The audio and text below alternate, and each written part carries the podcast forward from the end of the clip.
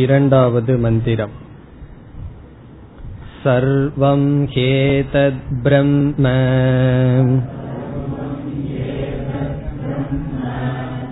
अयमात्मा ब्रह्म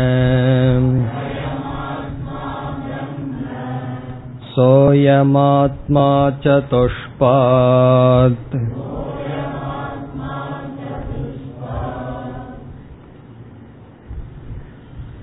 இரண்டாவது மந்திரத்தில் சர்வம் ஹேதத் பிரம்ம என்ற பகுதியில் அனைத்து பதார்த்த பிரபஞ்சங்கள் பிரம்மத்திடம் ஏற்று வைக்கப்பட்டுள்ளது என்று கூறியது. பிறகு அயமாத்மா பிரம்ம என்ற பகுதியில் எந்த பிரம்மத்திடம் அனைத்து பதார்த்த பிரபஞ்சம் ஏற்றி வைக்கப்பட்டுள்ளதோ அந்த பிரம்மனே ஆத்மா என்று பிரம்ம ஆத்ம ஐக்கியம் சொல்லப்பட்டது. அதற்கு பிறகு சோயமாத்மா சதுஷ்பாத் என்ற பகுதியில் ஆத்ம விசாரம் ஆரம்பிக்கப்பட்டு விட்டது ஆத்ம விசாரம் என்பது பதார்த்த பிரதான ஜெகத் விசாரம்.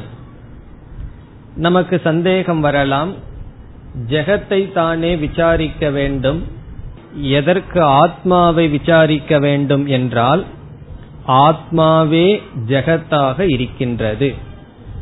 எப்படி என்றால் பிரம்மன் ஜெகத் என்று சொல்லி பிரம்மனே ஆத்மா என்று சொல்வதிலிருந்து ஆத்மாவும் ஜெகத்தும் ஒன்று என்று கூறப்பட்டது. சென்ற வகுப்பில் சதுஷ்பாத் என்ற சொல்லினுடைய பொருளை பார்த்தோம். ஆத்மா என்ற இங்கு குறிப்பிடப்பட்ட சொல்லில் ஆத்மாவும் அனாத்மாவும் கலந்து இருக்கின்றது. காரணம் என்ன? ஆத்மா என்ற சொல்லை நாம் எப்படி புரிந்துள்ளோமோ அதை உபனிஷத் சொல்கிறது. உபனிஷத்துக்கு ஆத்மா என்ற சொல்லுக்கு பொருள் பிரபஞ்சம் இல்லாத கேவல சைத்தன்ய சொரூபம் அல்லது நிர்குண ஆத்மா. சச்சிதானந்த சொரூபம். ஆனால் நாம் ஆத்மாவை நான் என்ற சொல்லை எப்படி புரிந்துள்ளோம்? அனாத்மாவுடன் சேர்ந்து புரிந்துள்ளோம். அப்படி அனாத்மாவுடன் சேர்ந்து புரிந்து கொள்ளப்பட்ட சொல் இங்கு அயம் ஆத்மா சதுஷ்பாத் என்று சொல்லப்படுகிறது. பிறகு ஆத்மாவை இரண்டாகத்தான் நாம் பிரிக்கின்றோம். ஒன்று முக்கிய ஆத்மா இனி ஒன்று அனாத்மா. இந்த அனாத்மா இங்கு மூன்றாக பிரிக்கப்பட்டு மூன்று பாதங்கள் அனாத்மா நான்காவது பாதம் ஆத்மா என்று ஆத்மாவுக்கு நான்கு பாதங்கள். இங்கு பாதங்கள் என்றால் பகுதிகள். பகுதிகளை நாம் பார்த்தோம். கற்பனையில் செய்யப்பட்ட பகுதிகள். இத்துடன் முதல் இரண்டு மந்திரம் முடிவடைகிறது. முதல் மந்திரம் ஓங்கார விசாரம் அறிமுகப்படுத்தப்படுகிறது என்று சொல்லி அனைத்து பிரபஞ்சத்தையும் ஓங்காரம் சப்த ரூபமாக பார்க்கப்பட்டது. இரண்டாவது மந்திரத்தில் மகா வாக்கியம் வந்தது. பிரபஞ்சத்தை நாமத்தை ரூபத்தில் ஒடுக்கி பதார்த்தமாக காட்டப்பட்டது. இனிமேல் ஆத்ம விசாரம் தொடர்ந்தது ஆரம்பிக்கப்படுகிறது. சோயமாத்மா சதுஷ்பாத் என்பதிலிருந்து ஆத்ம விசாரம் தொடர்ந்தது. இனி மூன்றாவது மந்திரத்திலிருந்து ஏழாவது மந்திரம் வரை ஆத்ம விசாரம் இப்பொழுது மூன்றாவது மந்திரம் जागरितस्थानो बहिष्प्रज्ञः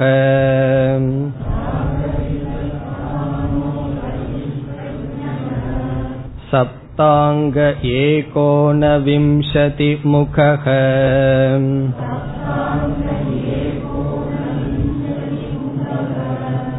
स्थूलभुक् वैश्वानरः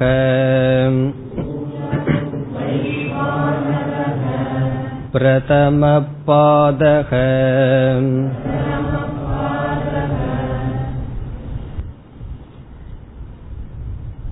ஆத்ம விசாரம் தொடர்கிறது இங்கு செய்யப்படுகின்ற ஆத்ம விசாரம் அவஸ்தாத்ரய விசாரம் அவஸ்தாத்ரயத்தின் மூலம் ஆத்ம விசாரம் செய்யப்படுகின்றது. தைத்திரிய உபனிஷத்திலும் ஆத்ம விசாரம் செய்யப்பட்டது. அங்கு பஞ்சகோஷ விவேகத்தின் மூலம் ஆத்ம விசாரம் செய்யப்பட்டது. இந்த உபனிஷத்தில் ஆத்ம விசாரம் அவஸ்தாத்ரய விவேகத்தின் மூலம் செய்யப்படுகின்றது. ஆகவே எதை நாம் ஆத்ம விசாரம் என்று இங்கு அழைக்கின்றோமோ அதை அவஸ்தாத்ரய விசாரம் என்று புரிந்து கொள்ள இருக்கின்றோம். இங்கு என்று சொல்ல வேண்டும். தைத்திரிய உபநிஷத்தில் ஆத்ம விசாரம் செய்யப்படுகிறது என்றால் பஞ்சகோஷ விவேகம் செய்யப்படுகிறது. இனி ஆத்மாவுக்கு நான்கு பாதங்கள் என்று கூறப்பட்டது. சோயமாத்மா சதுஷ்பாத். நான்கு பகுதிகளாக ஆத்மா பார்க்கப்பட்டது. ஒரு பூர்ண ஆத்மா மனதினால் நான்காக பிரிக்கப்பட்டது.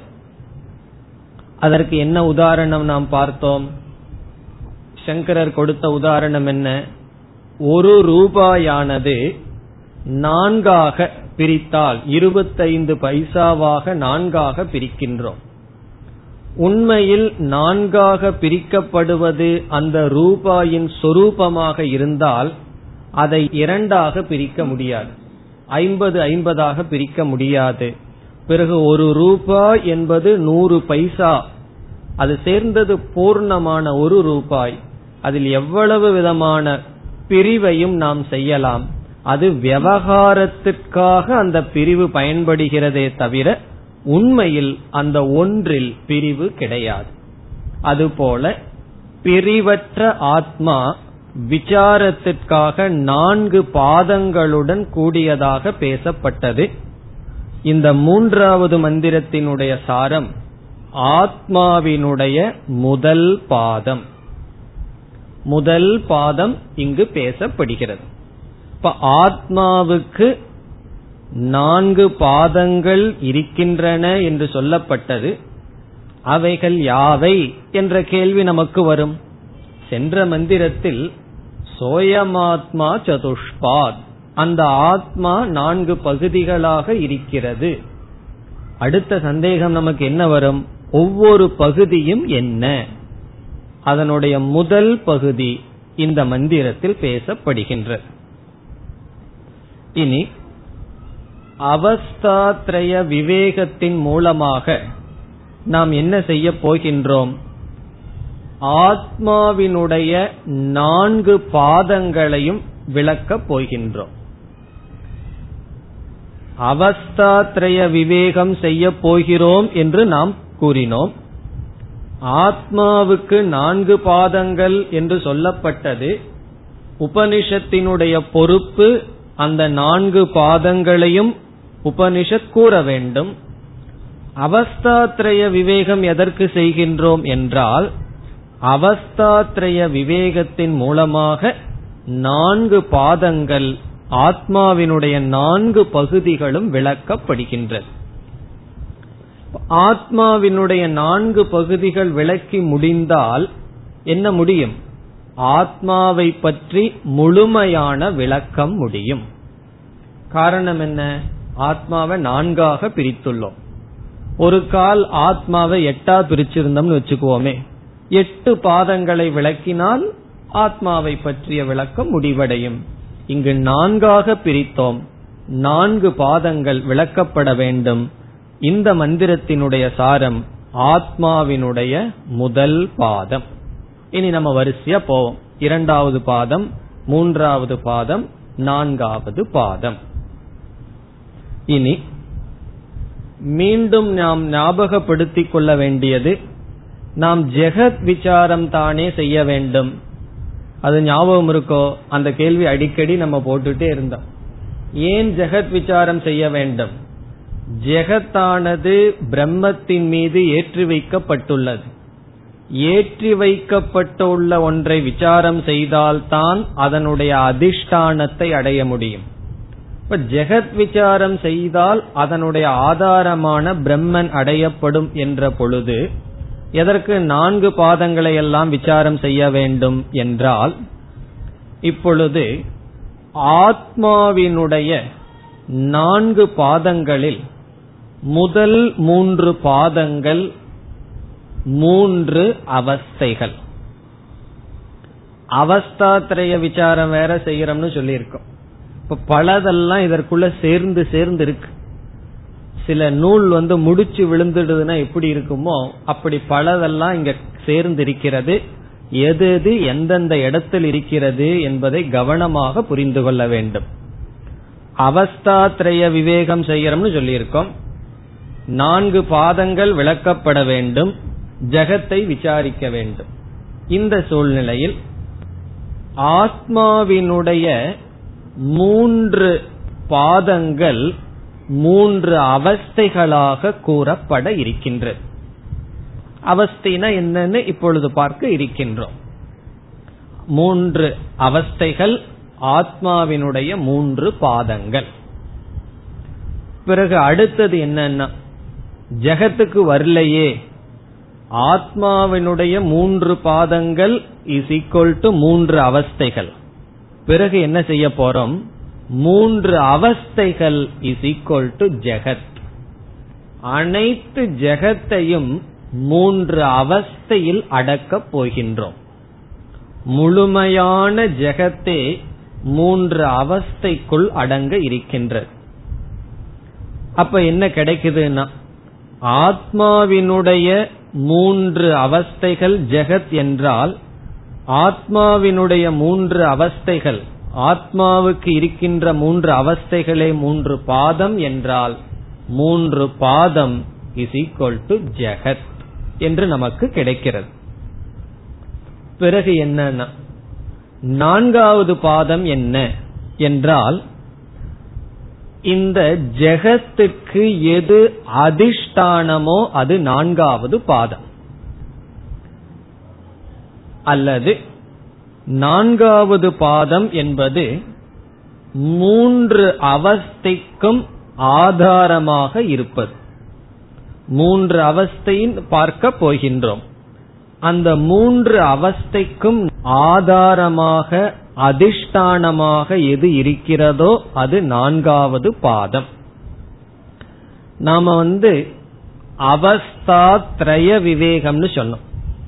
மூன்று அவஸ்தையை பற்றிய விசாரம் என்று சொன்னோமே தவிர ஆத்மாவுக்கு நான்காவது அவஸ்தை இருக்கின்றது என்று கூறவில்லை.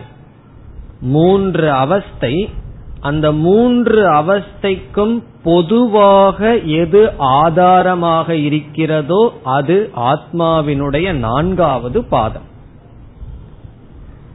பிறகு மூன்று அவஸ்தைய ஜெகத்துன்னு சொல்லிட்டோம். அப்படி என்றால் ஜெகத்துக்கு எது அதிஷ்டானமோ அது நான்காவது பாதம். எது அதிஷ்டானம்? பிரம்ம அல்லது முக்கிய ஆத்மா. இவ்விதம் அவஸ்தாத்ரய விவேகம் செய்யும் பொழுது மூன்று அவஸ்தைகள் மூன்று அவஸ்தைகளும் மூன்று பாதங்கள். மூன்று அவஸ்தைக்கும் ஆதாரமாக ஒரு தத்துவம் அறிமுகப்படுத்தப்பட இருக்கிறது. அது நான்காவது பாதம். இனி மூன்று அவஸ்தையும் ஜெகத். ஜெகத் என்பது மூன்று அவஸ்தை. அதற்கு ஆதாரமாக இருப்பது நான்காவது பாதம் அல்லது ஆத்மா. இப்ப நம்ம வந்து ஆத்மாவினுடைய நான்கு பாதங்களை விளக்கினால் நான்கு பாதங்களை விசாரம் செய்தால் எது விசாரம் செய்யப்பட்டதாகிறது? மூன்று அவஸ்தைகளும் அதனுடைய ஆதாரமும் விசாரம் செய்யப்பட்டதாகிறது. மூன்று அவஸ்தையும் பிரபஞ்சமும் ஒன்று என்று சொன்னோம். ஆகவே பிரபஞ்சமும் அதனுடைய அதிஷ்டானமும் விசாரம் செய்தது ஆகிறது. சோயமாத்மா சதுஷ்பாத் என்பதுதான் மூலம். அதை எடுத்து விசாரம் செய்தால் அதைத்தான் உபனிஷத்தே விசாரம் செய்கிறது இந்த மந்திரங்களில்.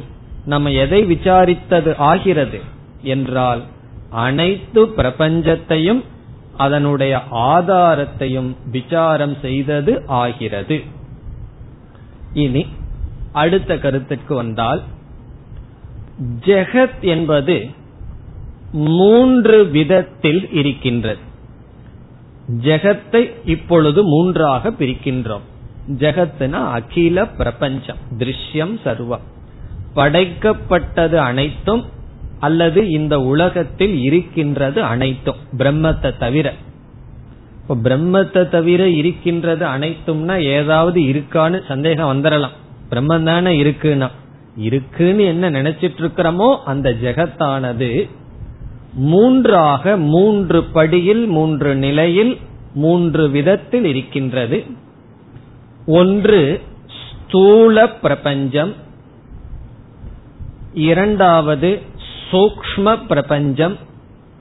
மூன்றாவது காரண பிரபஞ்சம். என்று பிரபஞ்சத்தை மூன்றாக பிரிக்கின்றோம். ஸ்தூல பிரபஞ்சம் சூக்ம பிரபஞ்சம் காரண பிரபஞ்சம். இதுக்கெல்லாம் அர்த்தம் உங்களுக்கு தெரியும். ஸ்தூல பிரபஞ்சம் என்றால் நாம் பார்த்து அனுபவிக்கின்ற இந்த உலகம். டெக்னிக்கலா அதுக்கு பதில் சொல்லணும்னு என்ன சொல்லணும்? பஞ்சீகிருத பஞ்சமகாபூதத்திலால் ஆனது ஸ்தூல பிரபஞ்சம். பஞ்சீகிருத பஞ்சமகாபூதத்தினால் ஆனதுன்னா என்ன? நாம் பார்த்து கொண்டிருக்கின்ற ஐந்து பூதங்களினால் ஆன ஜெகத் அது ஸ்தூல பிரபஞ்சம். ஸ்தூல பிரபஞ்சம் எங்க இருக்குன்னு கேட்க கூடாது நம்ம எதை பார்த்துட்டு இருக்கோம்? அனுபவிச்சுட்டு இருக்கோம். ஸ்தூல பிரபஞ்சம். பார்த்து அனுபவிக்கின்ற இந்த பஞ்ச பூதங்களினால் எவைகளெல்லாம் செய்யப்பட்டதோ அவைகளெல்லாம் ஸ்தூல பிரபஞ்சம். இனி சூக்ம பிரபஞ்சம் என்பது பஞ்சீகிருதம் ஆகாத பஞ்சபூதங்களினால் ஆனது நம்முடைய மனம் எண்ணங்கள் இவைகளெல்லாம் சூக்ம பிரபஞ்சம். நம்முடைய எல்லா சூக்ம சரீரங்களும் சூக்ம விஷயங்களும் சூக்ம பிரபஞ்சம். காரண பிரபஞ்சம் என்பது இந்த இரண்டு பிரபஞ்சமும் உற்பத்தியாகின்ற ஸ்தானம் அதை மாயை என்று கூறுகின்றோம். மாயையை காரண பிரபஞ்சம் என்று அழைக்கப்படுகிறது. அந்த மாயையில மூன்று குணம். அந்த மூன்று குணமே சூக்ம பிரபஞ்சமாக மாறியது. அந்த மூன்று குணம் ஐந்து பூதங்களாக மாறி அதில் ஒவ்வொரு குணங்களும் இருந்து ஒவ்வொரு இந்திரியங்களாக மாறியது என்பதெல்லாம் தத்துவ போதத்தில் படிக்கப்படுகின்ற கருத்துக்கள். இவ்விதம் அனைத்து பிரபஞ்சமும் இப்பொழுது ஸ்தூல சூக்ம காரண பிரபஞ்சம் என்று பிரிக்கப்படுகிறது. இனி அடுத்த கருத்து. ஸ்தூல பிரபஞ்சத்திற்கு இனி ஒரு பெயர் கொடுக்கப்படுகிறது. இப்ப இந்த மூணு பிரபஞ்சம் ஞாபகம் வச்சுக்கணும். ஸ்தூல பிரபஞ்சம் சூக்ம பிரபஞ்சம் காரண பிரபஞ்சம். இந்த ஸ்தூல பிரபஞ்சத்திற்கு இனி ஒரு பெயர் ஜாகிரத் பிரபஞ்சக. ஸ்தூல பிரபஞ்சத்துக்கே புதிய ஒரு பெயரை நாம் கொடுக்கின்றோம். ஜாகிரத் பிரபஞ்சக என்ற பெயர். ஜாகிரத் என்றால் விழிப்பு. பிரபஞ்சம் என்றால் விழிப்பில் இருக்கின்ற பிரபஞ்சம். அடுத்த கேள்வி. ஸ்தூல பிரபஞ்சத்துக்கு ஜாகிரத் பிரபஞ்சம் என்று ஏன் அழைக்கிறீர்கள்? ஒருவருக்கு ஒரு பெயர் கொடுத்தா அதுக்கு காரணத்தை சொல்லணும். அவர் சிங்கம் அப்படின்னு ஒரு பெயர் கொடுத்தோன்னு வச்சுக்கோமே. அவரு காரணம் என்ன? சிங்கத்தை போல இருக்கார் தைரியமா இருக்கார் அப்படின்னு சொல்லி பொருள். அப்படி ஒருவருக்கு ஒரு புதியான பெயர் கொடுத்தால் அதற்கு காரணம் சொல்ல வேண்டும். ஸ்தூல பிரபஞ்சத்தை ஏன் ஜாகிரத் பிரபஞ்சம் என்று அழைக்கப்படுகிறது என்றால் இந்த ஸ்தூல பிரபஞ்சம் ஜாகிரத் அவஸ்தையில் அனுபவிக்கப்படுகிறது. ஜாகிரத் அவஸ்தையில் அனுபவிக்கப்படுவதனால் ஸ்தூல பிரபஞ்சத்துக்கு ஜாகிரத் பிரபஞ்சம் என்று பெயர். இப்ப மூணு பெயர் இப்ப புதுசா நமக்கு வந்திருக்கு. ஸ்தூல பிரபஞ்சம் ஜாகிரத் பிரபஞ்சம் ஜாகிரத் அவஸ்தா. இனி ஒவ்வொரு வார்த்தைக்கு என்ன பொருள்னு பார்க்கணும். ஜாகிரத் அவஸ்தையிலிருந்து போவோம். ஜாகிரத் என்றால் விழிப்பு. விழிப்பு என்றால் என்னன்னு கேட்க மாட்டீர்கள். காரணம் என்ன? இப்ப நம்ம என்ன பண்ணிட்டு இருக்கோம்? விழிச்சிட்டு இருக்கின்றோம். இப்பொழுது நாம் விழித்து கொண்டு இருக்கின்றோம். அவஸ்தா என்றால் அனுபவம் எக்ஸ்பீரியன்ஸ் ஜாகிரத் அவஸ்தா என்றால் தமிழில் விழிப்பு நிலை என்று சொல்வார்கள். வேக்கிங் எக்ஸ்பீரியன்ஸ் விழித்துக் கொண்டிருக்கின்ற அனுபவம்.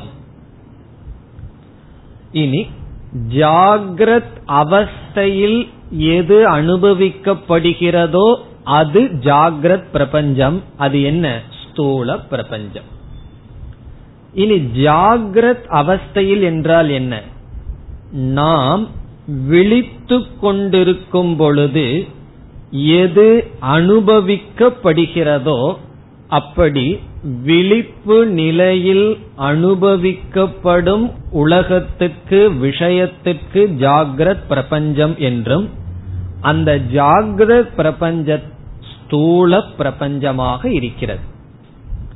நாம் விழிப்பு அனுபவத்தில் வேக்கிங் ஸ்டேட் நாம் விழித்துக் கொண்டிருக்கும் பொழுது எதை அனுபவிக்கின்றோமோ அப்படி அனுபவிக்கப்படுவது ஸ்தூல பிரபஞ்சம்.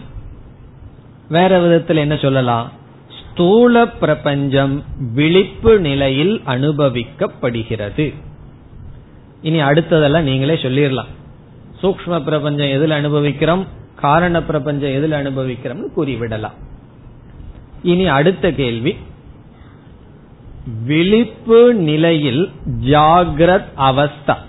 இனி மேலெல்லாம் இந்த விழிப்பு நிலைங்கிற வார்த்தையெல்லாம் வரப்போகாது.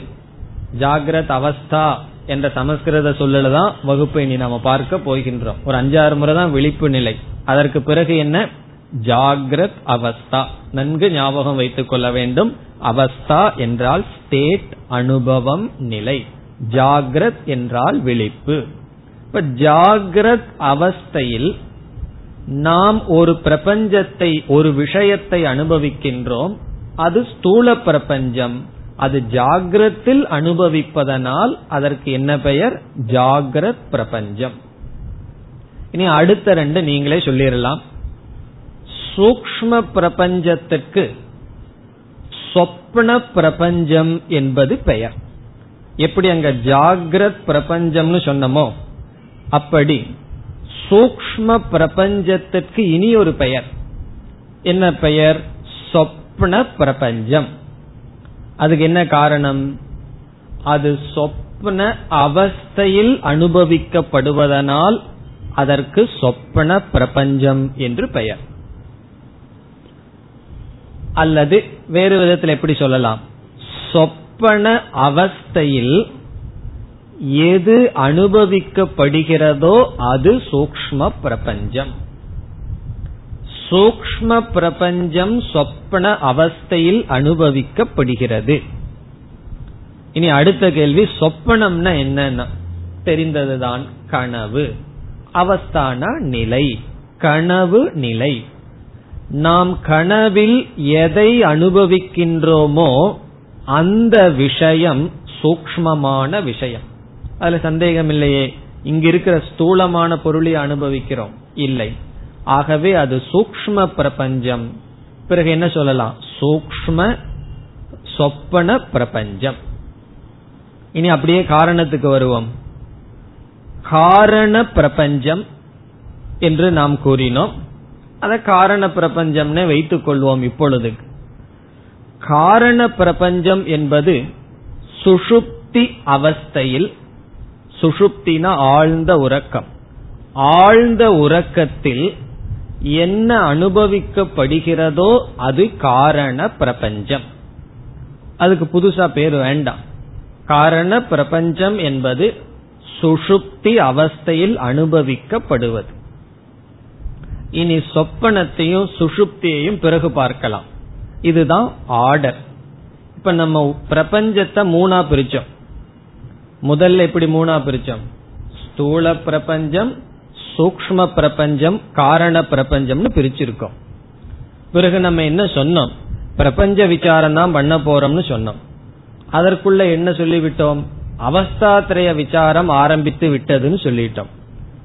அவஸ்தாத்திரைய விசாரம் பண்றதுனால பிரபஞ்சத்தை எப்படி விசாரம் பண்றோம்ங்கிற சந்தேகம் வரும் பொழுது மூன்று அவஸ்தையில் மூன்று பிரபஞ்சத்தை அனுபவிக்கின்றோம்னு சொல்லி ஒவ்வொரு அவஸ்தையும் ஒவ்வொரு பிரபஞ்சமாக எடுத்துக்கொள்ளப்படுகிறது. ஜாகிரத் அவஸ்தா ஸ்தூல பிரபஞ்சம் சொப்பன அவஸ்தா சூக்ம பிரபஞ்சம் சுஷுப்தி அவஸ்தா காரண பிரபஞ்சம் சொல்லி சேர்ந்து விட இருக்கின்ற இனி மற்ற அவஸ்தைகள் எல்லாம் விட்டுட்டு ஜாகிரத அவஸ்தைக்கு வருவோம். ஜாகிரத் அவஸ்தை என்றால் என்னன்னு பார்த்தோம்.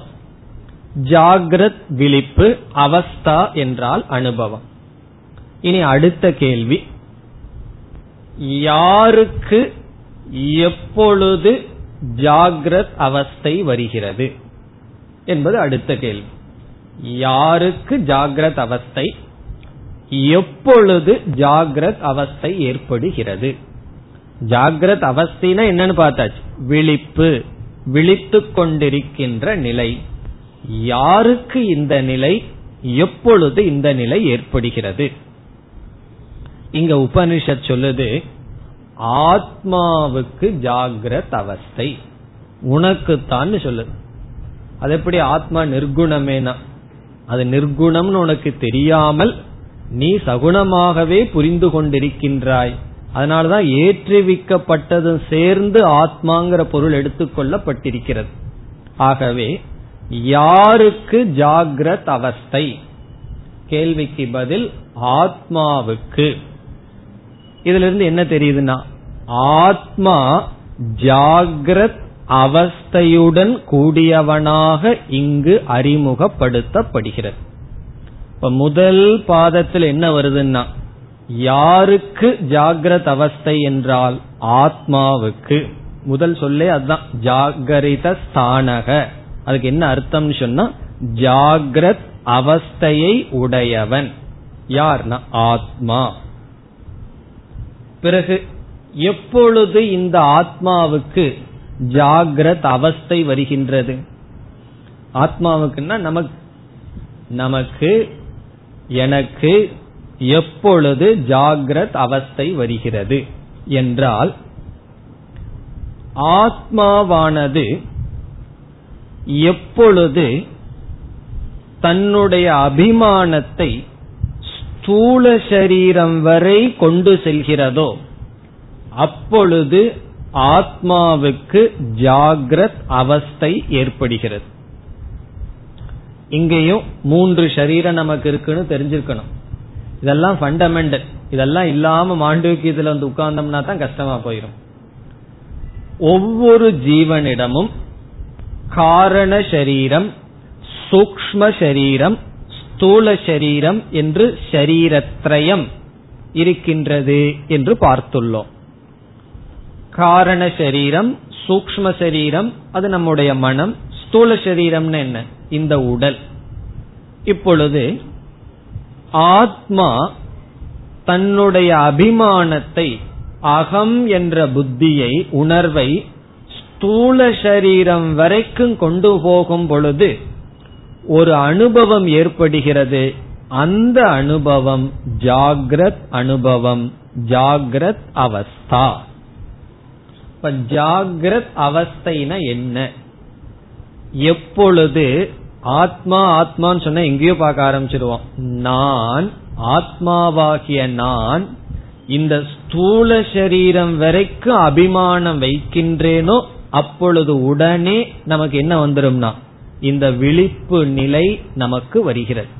விழிப்பு நிலை வந்தா என்ன? விழிப்பு பிரபஞ்சம் நமக்கு வருகிறது. பிறகு சொப்பன அவஸ்தை எப்பொழுது வரும்னா நான் ஆத்மா சூக்ம சரீரம் வரை என்னுடைய அபிமானம் இருந்தால் வருவது சொப்பன அவஸ்தா. சொப்பன அவஸ்தையையும் சுஷுப்தி அவஸ்தையும் தனியா பார்க்க போறோம். ஆனா ஒன்றை புரிந்து கொள்ள மூன்றையும் சேர்ந்து பார்த்தா தான் ஒன்று நன்கு புரியுங்கிறதுக்காக இங்கு அறிமுகப்படுத்தப்படுகிறது. இங்க ஜாகிரத அவஸ்தையை பத்தி தானே உபனிஷத் பேசுது. எதற்கு தேவையில்லாம சொப்பனத்தையும் சுஷுப்தியும் கொண்டு வருகிறீர்கள் என்று நினைக்க கூடாது. அந்த கம்பேரிட்டிவா படிச்சுட்டு போனா தான் ஜாகிரத் தெளிவாகும். அதற்காக பார்க்கின்றோம். மூன்று ஷரீரத்தில் மூன்று ஷரீரம் வரை அபிமானம் வைக்கும் பொழுது ஜாகிரத் அவஸ்தை வருகிறது. சூக்ம சரீரத்தோடு அபிமானம் நின்று விட்டால் ஸ்தூல சரீரம் இருக்கு ஆனா அபிமானம் அதுல வைக்கல. அப்பொழுது என்ன வரும்னா? சொப்பன அவஸ்தா. நமக்கு கனவு வரும் பொழுது இந்த உடல் அபிமானம் இல்லை நம்முடைய மனதில் அபிமானம். பிறகு அடுத்த அவஸ்தையை நீங்களே சொல்லிடலாம். சுஷுப்தி அவஸ்தை யாருக்குன்னா ஆத்மாவுக்கு. மூன்று காரண சரீரத்தில் மட்டும் அபிமானம் நான் அல்லது ஆத்மா வைக்கின்றதோ அப்பொழுது வருவது சுஷுப்தி அவஸ்தா ஆழ்ந்த உறக்கம். இதில் நான் ஆத்மா ஆத்மாவுக்கு தான் இந்த மூன்று அவஸ்தைகளும். மூன்று அவஸ்தைகளும் ஆத்மாவுக்கு இருக்கின்றது. எப்பொழுது வருகிறது என்றால் காரண சரீரத்தோடு மட்டும் அபிமானம் வச்சிருக்கும் பொழுது எனக்கு ஆழ்ந்த உறக்கம். காரண சரீரத்தில் என்ன இருக்கு? ஆனந்தமும் அஜானமும் இருக்கிறது.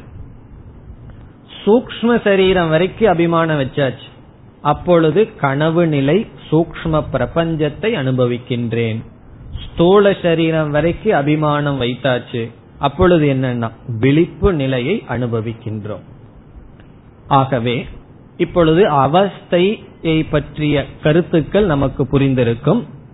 ஜாகிரத் அவஸ்தை என்பது ஆத்மாவாகிய நான் ஸ்தூல சரீரம் வரை அபிமானம் வைக்கும் பொழுது என்ன அனுபவம் தோன்றுகிறதோ அந்த அனுபவத்துக்கு ஜாகிரத் அவஸ்தா என்று பெயர். பிறகு அந்த ஜாகிரத் அவஸ்தையில் என்ன பொருள் பார்க்கப்படுகிறதோ அது ஜாகிரத் பிரபஞ்சம். அந்த ஜாகிரத் பிரபஞ்சம் ஸ்தூல பிரபஞ்சமாக இருக்கிறது. இப்படியே ஒவ்வொன்னையும் புரிஞ்சுக்கணும். ஆத்மாவாகிய நான் சூக்ம சரீரம் வரை அபிமானம் வைக்கும் பொழுது என்ன அனுபவம் ஏற்படுகிறதோ அது சொப்பன அவஸ்தா. சொப்பன அவஸ்தையில் என்ன பொருள் அனுபவிக்கப்படுகிறதோ அது சொப்பன பிரபஞ்சம் அது சூக்மமாக இருக்கிறது. அதே போல காரணத்துக்கும் சேர்த்திக்கணும். இனி அடுத்த கருத்து. இதோடு ஜாகிரத்னா என்ன அனுபவம்னா என்ன ஜாகிரத் பிரபஞ்சம் ஸ்தூல பிரபஞ்சம் எல்லாம் நமக்கு புரிந்துவிட்டது. இனி அடுத்த விசாரம் ஸ்தூல பிரபஞ்சத்துக்கு வருவோம் அல்லது ஜாகிரத் பிரபஞ்சத்துக்கு வருவோம். ரெண்டுக்கு உள்ள வித்தியாசம் என்ன? ஒரு வேறுபாடும் கிடையாது. ஜாகிரத் பிரபஞ்சம் ஸ்தூல பிரபஞ்சமாக இருக்கிறது. ஜாகிரத் அவஸ்தையில் அனுபவிப்பதாக இருக்கிறது.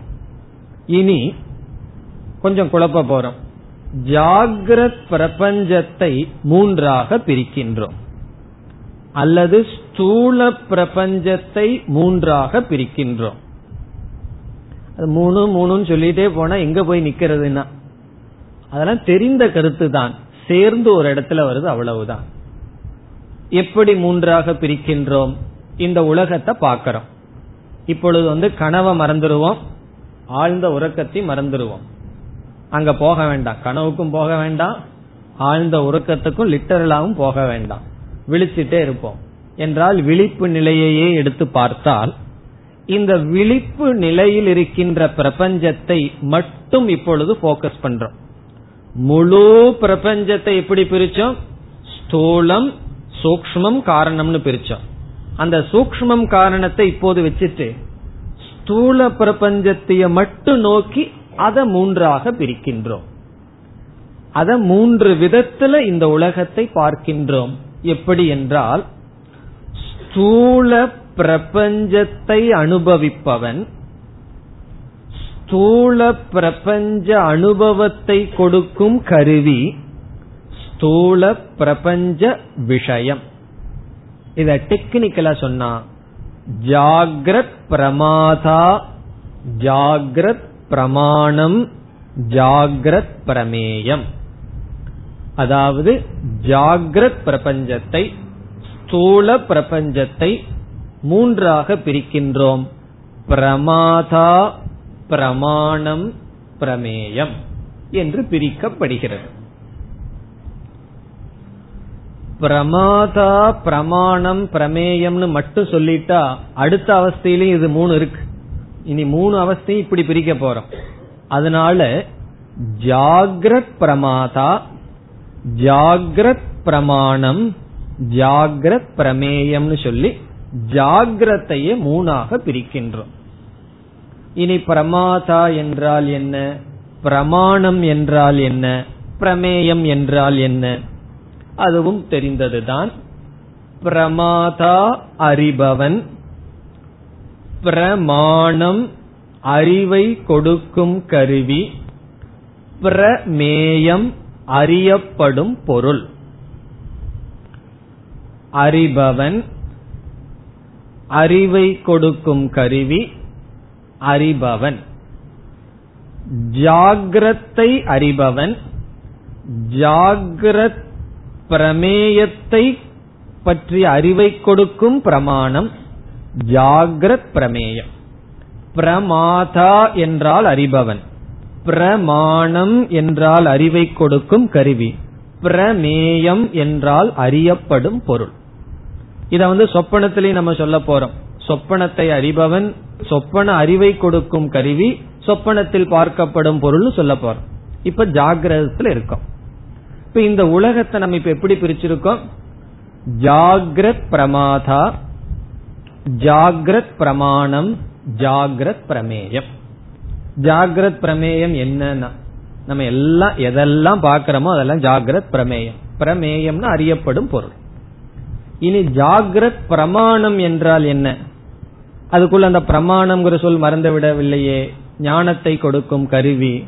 இவைகள் ஞானேந்திரியங்கள். இந்த ஞானேந்திரியங்கள் மனம் இவைகளெல்லாம் ஜாகிரத் பிரமாணம். முக்கியமா ஞானேந்திரியங்கள். நமக்கு எவ்வளவு இந்திரியங்கள் இருக்கோ அவ்வளவு விதமான அறிவு நமக்கு வருகிறது. இனி யார் ஜாகிரத் பிரமாதா? ஜாகிரத்தை அறிபவன் யார்? என்ற கேள்வி. அதுக்கு நம்ம என்ன சொன்னோம்? பொதுவா ஆத்மாதான்னு சொல்லிட்டோம்.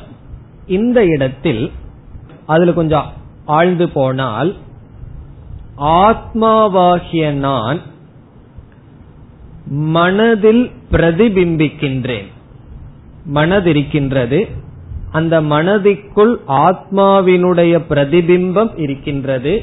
அந்த பிரதிபிம்பத்துக்கு சிதாபாசம் என்று பெயர். அந்த சிதாபாசத்துடன் கூடிய மனம் பிரமாதா. இப்ப பிரமாதா என்றால் யார்? ஆத்மாவினுடைய பிரதிபிம்பம். அது ஸ்தூல சரீரத்தில் இல்ல சூக்ம சரீரத்தில் இருக்கின்றது. இப்ப சூக்ம சரீரத்தில் இருக்கின்ற ஆத்மாவினுடைய பிரதிபிம்பம் ஆத்மாவை சித்துன்னு சொன்னா அதனுடைய பிரதிபிம்பத்தை சிதாபாசம் என்று சொல்லலாம். ஆகவே சிதாபாசம். அந்த சிதாபாசம் மனசிலிருந்து பிரிக்க முடியாது.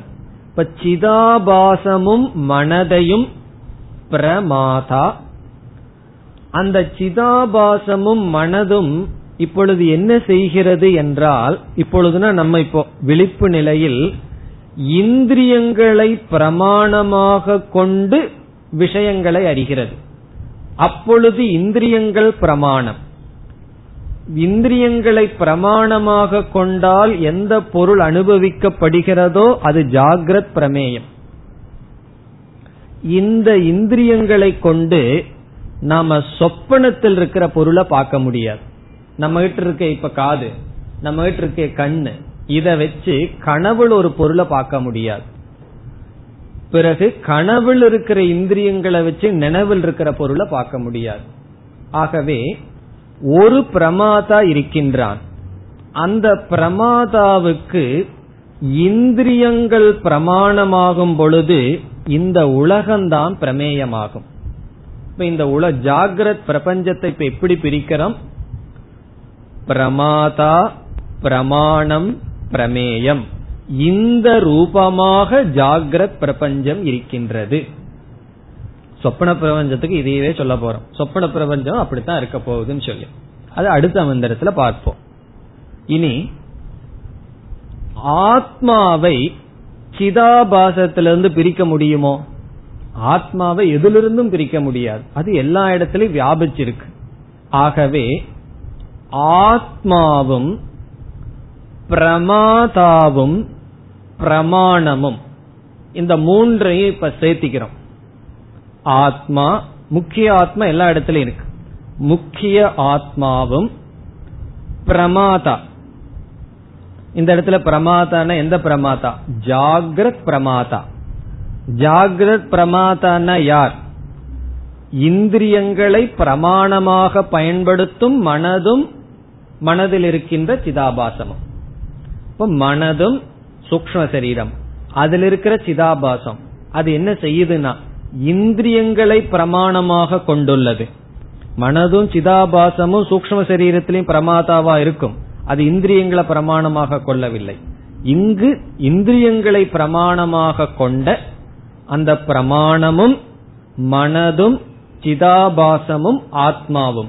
இந்த தத்துவங்களை எல்லாம் சேர்த்து சாஸ்திரத்தில் விஸ்வக என்று அழைக்கப்படுகிறது. இந்த சொல்லி எங்கேயோ கேட்ட ஞாபகம் இருக்கோ? விஸ்வன் தைஜசன் பிராக்ஞன் அதெல்லாம் இப்ப பார்க்க போறோம். இப்ப விஸ்வக என்றால் யார்? இந்த விஸ்வகங்கிற சொல்லு ஆத்மாவை குறிக்கின்ற சொல். இது ஆத்மாவை தான் குறிக்குது. முக்கிய ஆத்மாவை குறிக்குது. ஆனா அது முக்கிய ஆத்மாவை மட்டும் குறிக்கல. அந்த ஆத்மாவோடு வேறு என்ன சேர்ந்திருக்கின்றது? இந்த கசடுன்னு சொல்லுவார்கள். சிலதெல்லாம் கசடு சேர்ந்திருக்கும். அப்படி என்ன கசடு ஆத்மாவிடம் சேர்ந்துள்ளது? ஜாகிரத் பிரமாதா ஜாகிரத் பிரமாணம். ஜாகிரத் பிரமாணமும் ஜாகிரத் பிரமாதாவும் சேர்ந்து ஆத்மாவையும் கலக்கி விட்டால் அந்த கலந்த தத்துவத்தை விஸ்வக என்று சொல்கின்றோம். இனி ஆத்மாவையும் அகில பிரமேயத்தையும் பிரமேயம்னா என்ன? இந்த பிரபஞ்சம் ஜாகிரத் பிரமேயம். இப்ப இருக்கிறது ஜாகிரத் பிரபஞ்சம் அல்லது ஸ்தூல பிரபஞ்சத்தை மூணா பிரிச்சிருக்கோம். அந்த மூணா பிரிக்கும் போது என்னாச்சு? பிரமாதாவும் பிரமாணமும் சேர்ந்து அதை ரெண்ட மட்டும் வச்சு ஆத்மாவை பார்த்தா அவன் விஸ்வன்கிற தத்துவம். பிறகு ஆத்மாவையும் அனைத்து பிரமேயத்தையும் சேர்ந்து பார்த்தால் அந்த தத்துவத்திற்கு விராட் என்று சொல்லப்படுகிறது. அதுவும் ஞாபகம் இருக்கோ? விராட் சமஷ்டி. இப்போ விராட் என்ற தத்துவம் அதுக்கு இனியொரு பெயரும் இங்கு பார்க்க இருக்கின்றோம் வைஸ்வானரக அதுவும் இந்த மந்திரத்தில் வர இருக்கின்றது. வைஸ்வானரன் சொன்னாலும் விராட்னு சொன்னாலும் ஒண்ணுதான். இப்போ விராட் என்ற தத்துவம் ஆத்மா சைத்தன்ய தத்துவம் அந்த ஆத்மா வந்து பிரம்மனிடம் வேறில்லை. பிரம்ம ரூபமாக இருக்கின்ற ஆத்ம தத்துவம் பிளஸ் அனைத்து ஜாகிரத் பிரபஞ்சம் பிரமேயம் சேரும்போது விராட் தத்துவமாக வருகின்றது. இனி விஸ்வனுக்கும் விராட்டுக்கும் உள்ள வேறுபாடு என்ன ஒற்றுமை என்ன? ஸ்கூல்ல எல்லாம் கேட்பார்கள். இந்த இரண்டுக்கும் ஒற்றுமை வேற்றுமையை எழுது. அப்ப நம்ம வேதாந்தத்துல வகுப்பு வைக்கணும்னு என்ன கேட்போம்? ஒற்றுமை வேற்றுமை விஸ்வனுக்கும் விராட்டுக்கும் என்ன? ஒற்றுமை என்னவென்றால் இரண்டும் ஆத்மா. என்ன இங்க அதுக்கு ஈக்குவல் டு பண்ணிருக்கோம் ஆத்மா பிளஸ் பிரமேயம் ஈக்குவல் டு விராட். ஆத்மா பிளஸ் பிரமாதா பிளஸ் பிரமாணம் இஸ் ஈக்குவல் டு விஸ்வன்னு பார்த்திருக்கோம். இப்போ ஒற்றுமை என்னன்னா ரெண்டும் ஆத்ம தத்துவம் தான் ஆத்மா தான் பிரம்ம ரெண்டு பிரம்ம தத்துவம். பிறகு வேற்றுமை என்னன்னா விராட் என்பது அனைத்தையும் குறிக்கின்றது விஸ்வக என்பது வியஷ்டி தனித்தன்மையை தனிப்பட்ட ஒரு ஜீவனை குறிக்கின்றது. அவனை விஸ்வன் ஏன்னா அது பிரமாதா பிரமாணம் மட்டும் அது குறிக்கின்றது. ஆத்மாவோடு பிரமாணமும் பிரமாதாவும் பிரமாணமும் சேர்த்து பார்த்தால் அவன் விஸ்வன். இனி அடுத்த கேள்வி.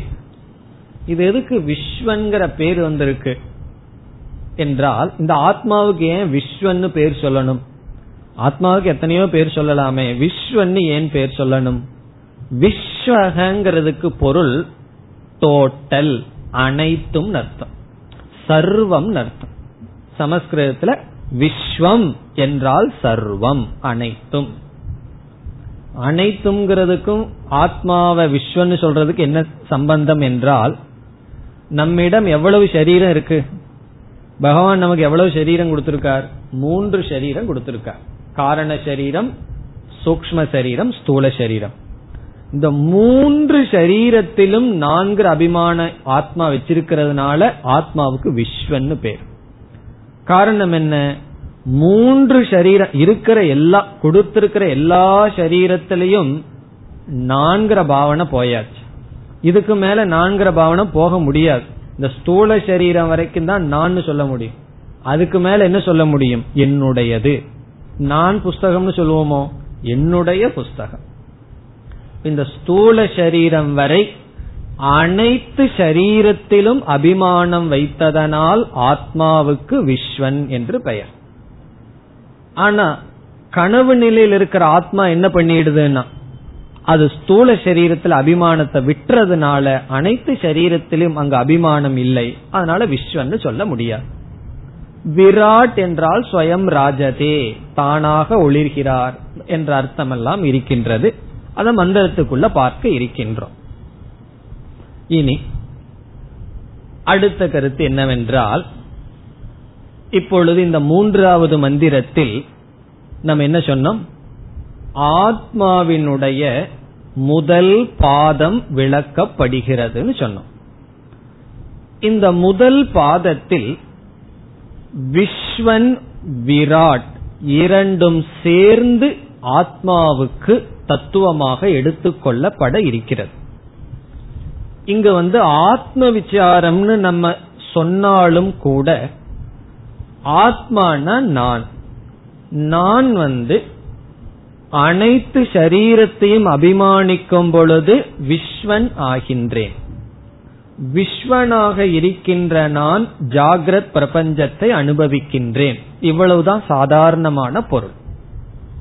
ஆனால் இங்கு அவஸ்தாத்திரைய விவேகத்தில் என்ன செய்யப்படுகிறது? ஆத்மாவினுடைய முதல் பாதம் என்று சொல்லும் பொழுது விஸ்வனை எடுத்துக்கொண்டு விராட்டையும் எடுத்துக்கொள்ளப்படுகிறது ஆத்மாவுக்கு முதல் பாதம் என்றால் என்னன்னா விஸ்வனும் எடுத்துக்கொள்ளப்படுகிறது விராட்டும் எடுத்துக்கொள்ளப்படுகிறது இந்த மாதிரி ஒரு காரியத்தை நம்ம ஏற்கனவே செஞ்சிருக்கோம்.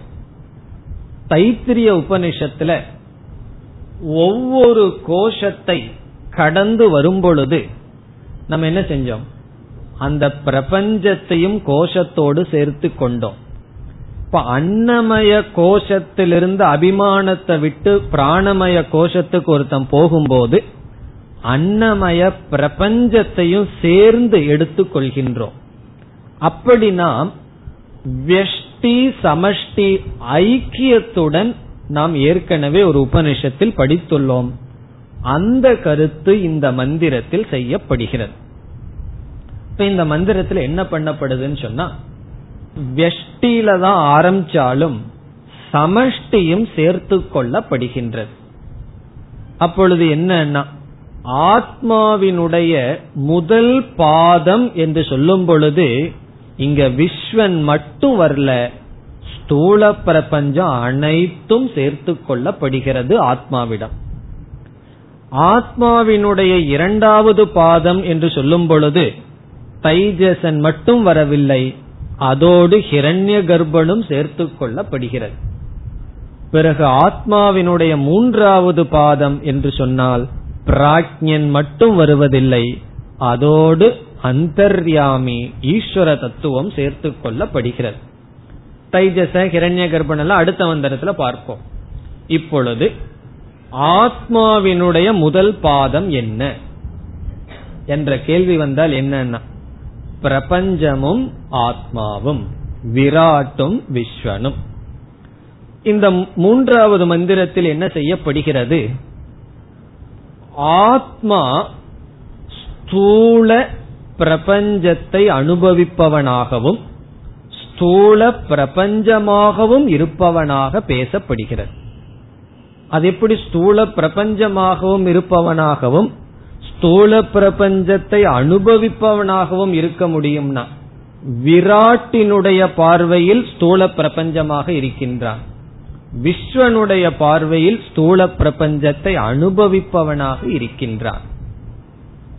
அது எப்படி விஸ்வன் ஸ்தூல பிரபஞ்சத்தை அனுபவிக்கின்றான்? விஸ்வனுடைய லட்சணம் என்னமா பார்த்தோம்?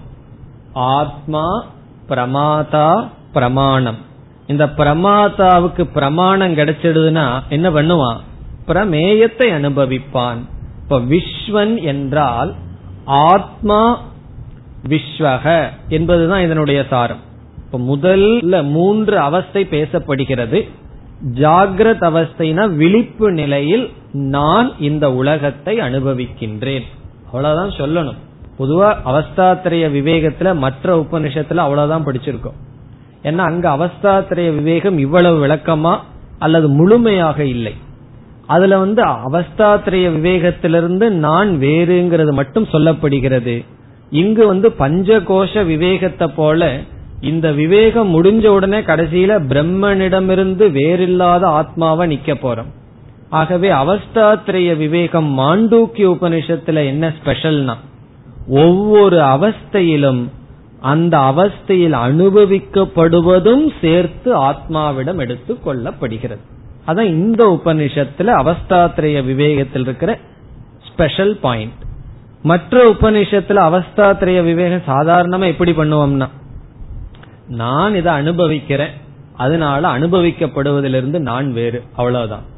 இப்ப என்ன பண்றோம்னா நான் இதை அனுபவிக்கிறேன் அனுபவிப்பறவனு நானாகவே இருக்கின்றேன். இப்ப அடுத்த அவஸ்தைக்கு போகும்போது விஸ்வனும் விராட்டு ரெண்டும் சேர்ந்து ஒடுங்கி அடுத்த தைஜச ஹிரண்ய கர்ப்பனுக்கு போக இருக்கின்றோம். அது இங்கு செய்யப்படுகிறது. பிறகு அதே கேள்வி எதற்கு விஸ்வனையும் விராட்டையும் ஒன்னாக்கணும் சங்கராச்சாரியார் பதில் சொல்றார் ஒரு கால் விஸ்வனை மட்டும் வச்சுட்டு போனோம்னு சொன்னா சாங்கிய மத பிரசங்கம் வந்துவிடும். சாங்கிய மதத்துல ஒவ்வொரு ஆளுக்கு ஒவ்வொரு ஆத்மா அப்படின்னு நினைக்கிறார்கள். அந்த மதம் வந்துவிடும். ஒவ்வொரு ஆளுக்கு ஒவ்வொரு ஆத்மா அல்ல என்று நீங்கி அத்வைதத்திற்கு வர வேண்டும் என்பதனால் விஸ்வன் விராட் இரண்டும் சேர்ந்து எடுத்துக்கொள்ளப்படுகிறது இனி இந்த மந்திரத்தை பார்க்கும் பொழுது ஒரு விவேகத்தோட பார்க்கணும். எந்த சொல் விஸ்வனை குறிக்கின்றது? எந்த சொல் விராட்டை குறிக்கின்றது? சில சொற்கள் இரண்டையும் குறிக்கும். அது இரண்டுக்கும் பொதுவா இருக்கும். சில சொற்கள் விஸ்வனை மட்டும் குறிக்கும். சில சொற்கள் விராட்டை குறிக்கும். உபனிஷத் பின்னி கலந்து கலந்து சொல்கிறது. அதை நம்ம விவேகத்துடன் பார்க்க வேண்டும். அது ஆத்மாவினுடைய முதல் பாதம். கொஞ்சம் ஆரம்பத்துல புரியுற மாதிரி இருக்கும் புரியாத மாதிரியும் தான் இருக்கும். கொஞ்சம் வேகாத்தான் இருக்கும். எல்லாம் படிச்சு முடிச்சதுக்கு அப்புறம் பார்த்தோம்னா அதனுடைய கனெக்ஷன் நன்கு புரியும். அதனால ஏதோ முதல் பாதம்னா ஏதோ கண்ணை கட்டி காட்டிலுட்ட மாதிரி இருக்கேன்னு தோணும். தவறு கிடையாது. அது அப்படித்தான் இருக்கும். நான் படிக்கும்போது அப்படித்தான் இருந்தது. எல்லாரும் படிக்கும்போது அப்படித்தான் இருக்கும். எல்லா பாதங்களும் படிச்சுட்டு நான்காவது துரியத்தை எடுத்துட்டு மூன்றையும் சேர்த்து மீண்டும் விசாரம் பண்ணும் பொழுது பிறகு நன்கு நமக்கு புரியும். அதனால வேகா இருக்கேன்னு சொல்லி வருத்தப்பட வேண்டாம். சில பேர் புரியலையேன்னு வருத்தம் வந்துடும் எத்தனையோ வருத்தம். வேதாந்தம் வந்து என்ன வந்ததுன்னா ஒரு வருத்தம் எக்ஸ்ட்ரா வந்தது. மத்த உபநிஷத்து வரைக்கும் நீங்களும் ஒழுங்கா இருந்தீங்க நாங்களும் ஒழுங்கா இருந்தோம். இதுல உங்களுக்கு என்னமோ ஆயிடுது எங்களுக்கு என்னமோ ஆயிடுது அப்படின்னு சில பேர்த்துக்கு தோன்றலாம். அதனால இந்த எச்சரிக்கை கொஞ்சம் புரியாமத்தான் இருக்கும். சாமிஜி கிட்ட நான் படிக்கும் போது கொஞ்சம் புரிஞ்சுது. அதுக்கப்புறம் இப்பதான் எடுத்து படிக்கிறேன். அப்பவே அடுத்த சாப்டர் வர்றதுக்கு முன்னாடி இது புரியாம இருந்தது. அடுத்த சாப்டருக்கு வந்ததுக்கு அப்புறம் தான் இது புரிகின்றது. படிச்சதுக்கு அப்புறமே திரும்பி பார்க்கும்போது வேகா இருக்கிற ஒரே உபனிஷத்து மாண்டூக்கிய உபனிஷத்து தான். அதை முழுமையா படிச்சோம்னா தான் அது நமக்கு முழுமையான அறிவு வரும். அது வரைக்கும் கொஞ்சம் பொறுமையா இருக்கணும். எதுல பொறுமைனா புரியாம இருந்தாலும் பரவாயில்லை இனிமேல் புரிய போகும் அது புரியுற வரைக்கும் பொறுமையா இருக்கிறன்னு பொறுமையாக இருக்க வேண்டும். இல்ல அப்படின்னா இந்த உபனிஷத் சுகத்தை கொடுக்கறதுக்கு பொதுவாக கொஞ்சம் துக்கத்தை கொடுக்கற உபனிஷத். அதனுடைய முடிவு என்னன்னா அதனுடைய முடிவு சுகம். சுகமோ சுகம். அப்படிப்பட்ட ஒரு பெரிய சுகம். ஆரம்பத்துல கொஞ்சம் அப்படித்தான் இருக்கு. இப்ப நம்ம முதல் பாதத்தில் இருக்கோம். முதல் பாதத்தில் இங்கு சொல்லப்பட்டுள்ள சில சொற்கள் விஸ்வனை குறிக்கின்றது சில சொற்கள் விராட்டை குறிக்கின்றது. இதனுடைய பொருள் ஆத்மாவுக்கு நாலு பாதம். ஆத்மாவுக்கு நாலு பாதம்னு சொன்னா ஆத்மா விஸ்வனாக விராட்டாக இருப்பது ஆத்மாவினுடைய ஒரு பகுதி. அதனுடைய அர்த்தம் என்னன்னா ஸ்தூல பிரபஞ்சமாகவும் ஸ்தூல பிரபஞ்சத்தை அனுபவிப்பவனாகவும் இருப்பது ஆத்மாவுக்கு ஒரு பகுதி. இனி அடுத்ததுக்கு சென்றால் சூக்ம பிரபஞ்சமாகவும் அதை அனுபவிப்பனாகவும் இருப்பது இரண்டாவது பகுதி. காரண பிரபஞ்சமாகவும் அதை அனுபவிப்பனாகவும் இருப்பது மூன்றாவது பகுதி. பிறகு துரியம் நான்காவது பகுதி என்னன்னா அது நான்காவதுனா துரியம்னு சொல்ல போறோம். அது என்னன்னா அனைத்துக்கும் ஆதாரமாக இருப்பது. அது சொல்லக்கூடாது இப்போ. அதை சஸ்பென்ஸா வச்சுக்கணும். நான்காவது என்னன்னு பிறகு பார்ப்போம். நான்காவது இந்த மூணுலயே முடிஞ்சிருது என்ன? மூணுல பிரபஞ்சம் முடிஞ்சிருது. நான்காவதில் அதற்கு அதிஷ்டானத்தை நாம் அறிமுகப்படுத்த போகின்றோம். இப்படி ஆத்மாவுக்கு நான்கு பாதம்னு சொல்லி நான்கு பாதத்தை மூன்று அவஸ்தையாக சொல்லி ஒவ்வொரு அவஸ்தையிலும் ஒவ்வொரு பிரபஞ்சத்தை மூன்றா பிரிச்சு சூக்மம் ஸ்தூலம் காரணம்னு பிரிச்சு ஒவ்வொரு அவஸ்தையிலும் ஒவ்வொரு பிரபஞ்சம் அனுபவிக்கப்படுகிறதுன்னு பிரிச்சு ஒவ்வொரு அவஸ்தையிலும் பிரமாண பிரமேய பிரமாதான்னு பிரிச்சு நாம் விசாரத்தை மேற்கொள்ள இருக்கின்றோம் இனி அடுத்த வகுப்பில் என்ன செய்ய வேண்டும் இந்த மந்திரத்தில் உள்ள ஒவ்வொரு சொற்களுக்கு விளக்கத்தை பார்க்க வேண்டும் அதை பிறகு பார்க்கலாம் ॐ पूर्णमधः पूर्णमिधम् पूर्णात् पूर्णमुदच्छते पूर्णस्य पूर्णमादाय पूर्णमेवावशिष्यते ॐ शान्ति शान्ति शान्तिः